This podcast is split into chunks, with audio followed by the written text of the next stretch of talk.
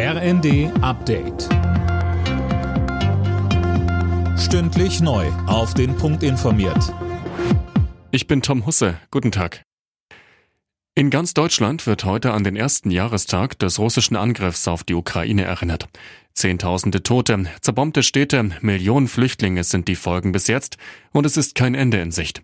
Bundespräsident Frank-Walter Steinmeier sagte bei der Gedenkstunde auf Schloss Bellevue, wir Deutsche, wir bewundern den Mut, die Kraft und den Willen der Menschen der Ukraine und wir stehen in Solidarität an ihrer Seite.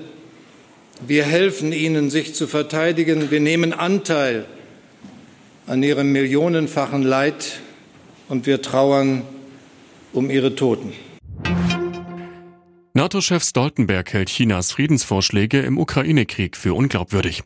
China war nicht einmal in der Lage, die illegale Invasion zu verurteilen und hat außerdem kurz vor dem Krieg ein Abkommen über eine grenzenlose Partnerschaft mit Russland abgeschlossen, so Stoltenberg. Kommende Woche stehen neue Warnstreiks im öffentlichen Dienst an. Das hat die Gewerkschaft Verdi angekündigt. Grund sind die stockenden Tarifverhandlungen. Alena Tribold, womit ist denn zu rechnen? Also da werden vielerorts wieder Kitas geschlossen bleiben, auch Kliniken und Verwaltungen werden bestreikt. Und auch an einigen Flughäfen droht Stillstand, zum Beispiel betroffen Köln, Bonn und Düsseldorf. Da sind das Bodenpersonal und die Angestellten der Luftsicherheit aufgerufen, die Arbeit niederzulegen. Gestern hatten die Arbeitgeber im Tarifstreit fünf Prozent mehr Lohn über zwei Jahre angeboten. Eine Kampfansage, wie es von Verdi heißt, da wäre kein Angebot besser gewesen.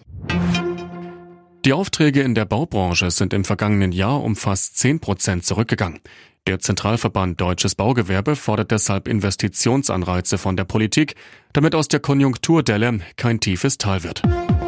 Alle Nachrichten auf rnd.de